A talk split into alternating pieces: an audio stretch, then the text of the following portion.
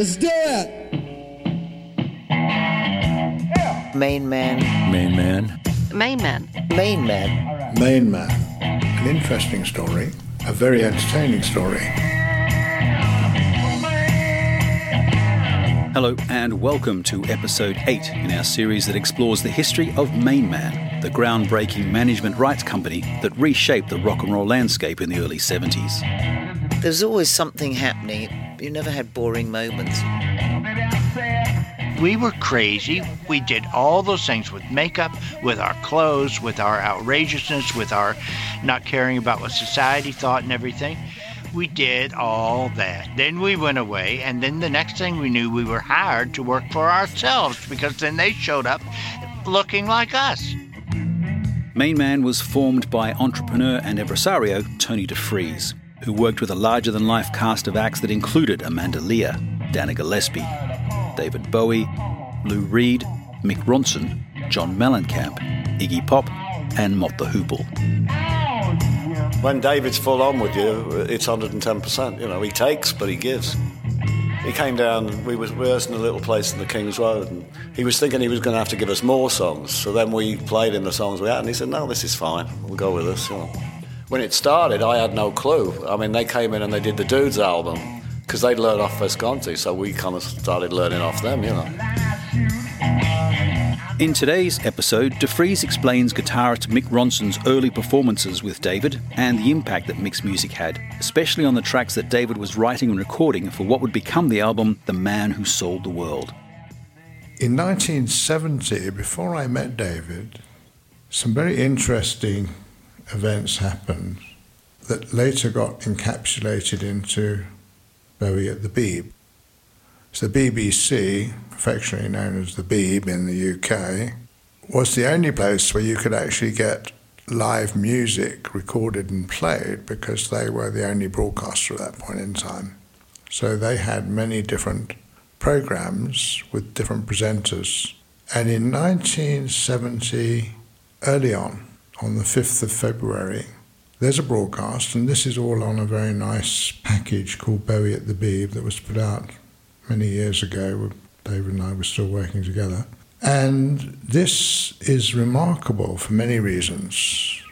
On the 5th of February, Mick Ronson is at the BBC with Tony Visconti, who's playing bass, and of course was David's record producer at the time, with John Cambridge, who's playing drums, and knew Ronson from an earlier band that they'd been in together in Hull, and David.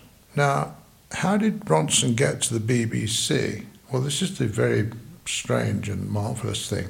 Mick comes up to London to meet David. He goes to Trident Studios, where David's busy involved in recording the album that becomes Man Who Sold the World. And Visconti is there playing bass and or engineering and producing, and John Cambridge is there playing drums. But Ronson's never heard any of the songs they're working on before, and he's probably never heard any Bowie songs before. But he has this particular skill which not many people have. And in Ronson's case, it was really remarkable. He's able to listen to a song that he's never heard before and immediately start improvising, adding, playing, and enhancing that music. And David hasn't met that many people who can do this before either. So this is quite a remarkable thing. So they start working through the songs in the studio, and then Bowie says to Mick, I've got to go and do something at the BBC. Will you come along? And Mick says, okay. And off they go. And they start doing this BBC show, which was something called The Sunday Show. And it had a host called John Peel. And they were introduced as David Bowie and the Tony Visconti Trio, also known as The Hype. And this is the 5th of February 1970. The show was broadcast on the 8th of February. And there is Mick watching David, who's playing an acoustic, Mick's playing electric, and playing along and improvising songs he's never heard before. And Ronson did this through the rest of that year and on for the next two or three years in working with David and making, of course, these astonishing albums, Man Who Sold the World and then Hunky Dory and Ziggy and so on. In this particular instance, one of the songs they're working on is called Black Country Rock. And Visconti has said, and I know, that in many ways, Black Country Rock is actually a Ronson composition. Ronson made all of the arrangements for and created new material for the song as it was being recorded. And he did similar things with much of the Man Who Sold the World tracks. All, all the tracks on that album really were largely influenced by Mick. And again, this particular capability of being able to take what David was doing, whether it was on guitar or keyboard, and turn it into something much larger, much deeper, much denser, is what lent an enormous amount of quality and depth to those recordings. And it's very evident when you listen to Mick's later work that, was happening. In 1975, I was on tour with Dylan on the Rolling Thunder Revue, and recently parts of that have come into the mainstream on Netflix or similar programs where there's now a feature movie that was made and features footage. And in many cases, you see there are up to 16 people on stage. And these include Bobby's guests. Bobby's idea of the Rolling Thunder Revue was to have surprise guests at every show. And the surprise guests might have been Joan Baez, they might have been Judy Collins, they might have been Joni Mitchell. They were actually all of those on different nights and sometimes on the same night. Sometimes you'd have Joni and Joan on stage at the same time. Everybody on that stage at every show, and I was at many of those shows obviously, is looking at Bobby to see what's he going to play next. Because it's quite possible that Dylan will start playing one more cup of coffee that nobody's ever heard before. It's a new song. He's just written it and he wants to play it. So he starts playing it and everybody has to scramble to catch up. And you can see that Bobby's done this. I mean, I've been watching him since 1963 and I've worked with him from time to time. He's always done this. He has the ability to simply make up a song on stage, perform it, and expects people to keep up, and not everybody can. And in this case, Ronson, once again, does this remarkable trick of playing something he's never heard before and making it better, enhancing it. And on that same stage, you had people like Roger McGuinn, who was previously The Byrds, and you had T Bone Burnett, who's since become a very successful movie music producer, but was part of the band. Many other folk, all looking at what is Bobby going to do next. So now, moving on from there, let's look at what else Mick Ronson and David did in 1970 for the Beeb. Well, here you have an interesting question because the band, The Hype, which was Visconti's attempt to become part of the performing side of the music industry, not just engineering and producing, which is where he began. In fact, it's interesting to just look back a bit at, at Tony and see how did he get into this situation of producing Bowie and Marc Bolan and a marvelous uh, Mary Hopkin, who he married as well. She was his wife for some time. So in 1969, the year before I met David, I was working with a girl called Marsha Hunt. And Visconti made a marvelous recording with her called Walk on Gilded Splinters, which is a old, old voodoo spiritual song, which was adapted and rewritten by Dr. John, Mac Rebennack. That's a fabulous song. And Visconti met Marsha because she was in here.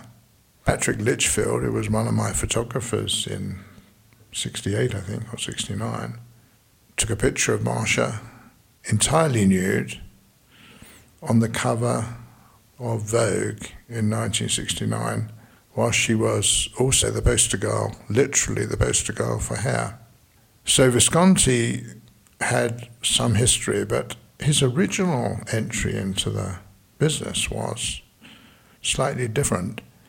He was American and he came over to England to work with another successful producer who was actually employed by Essex Music, which coincidentally were David's publishing company at the time.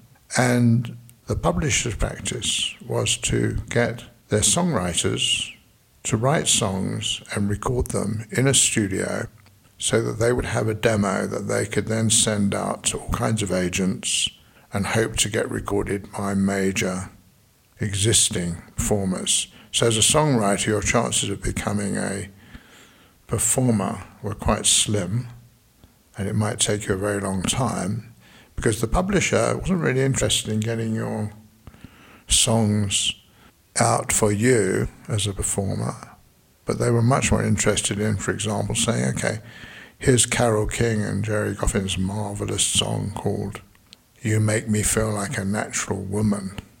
And Carole King wrote the song with Gerry Goffin, but she wrote the song for Aretha Franklin because CBS or Atlantic, probably Atlantic at that point, wanted a song for Aretha. And here it came, and it was a marvelous song, and she did it marvelously well. It took years for Carole to get to the point of making her own album of her own songs, which of course was Tapestry, which was a marvelous album. But she then did become a star in her own right. But songwriters often didn't get that opportunity. So this is how Visconti met David originally. It's also how he learned the art of producing. But he still had this idea that perhaps he could also be a successful band member, leader, producer, and performer. And that didn't happen. Hype didn't really work out. But at any rate, going back to the Beeb, in that same year, 1970, another show was performed and ended up on that same Beeb album.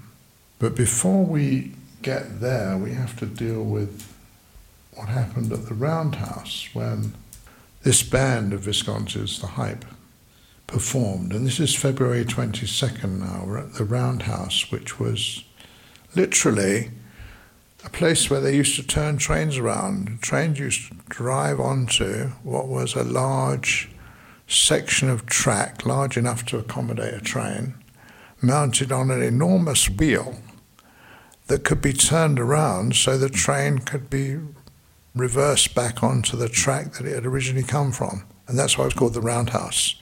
So this had fallen into disuse and been turned into an open air venue sort of slightly open air, slightly closed, so part and part, and became a very famous London venue for all kinds of things. And I think Godspell originally debuted there.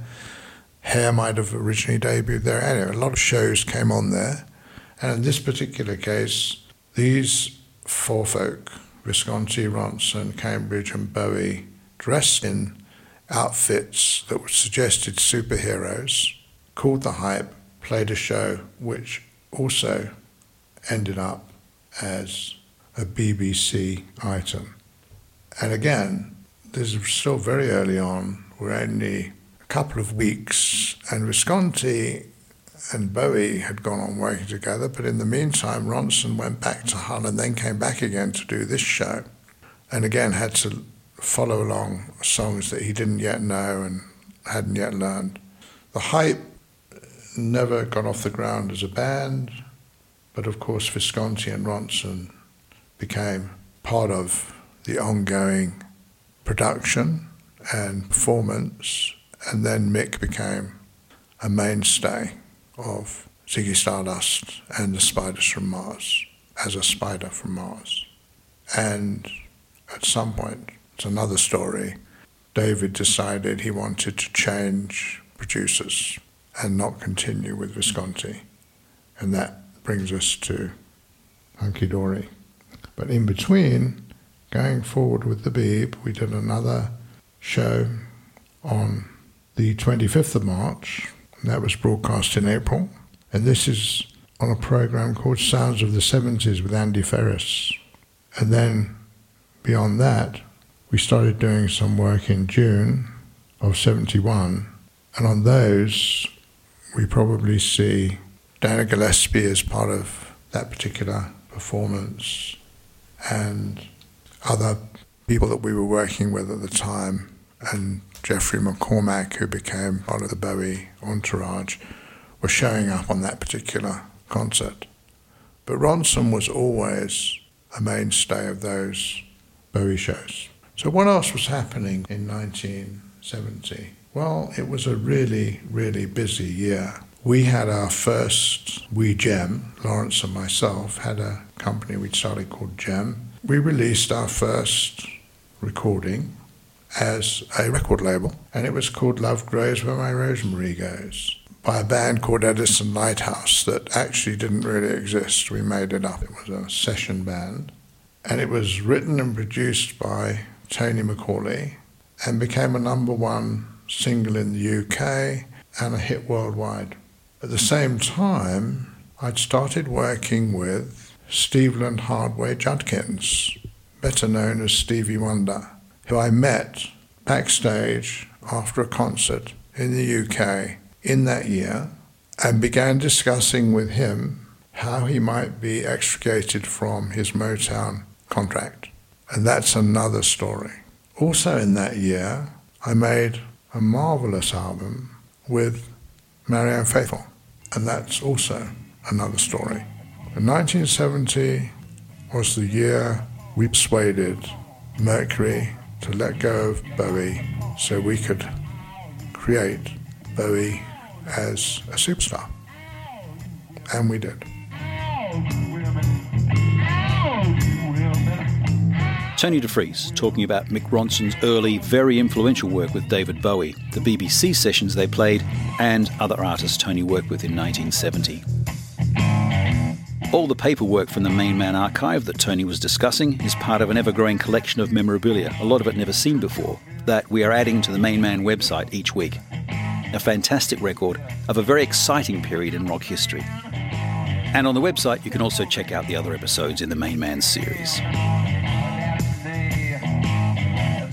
In the next episode, Tony talks about the huge potential that he saw in David when they first met in 1970 and why he decided they should work together. I'm Des Shaw, and this is a Zinc Media MM Tech production. Thanks for listening.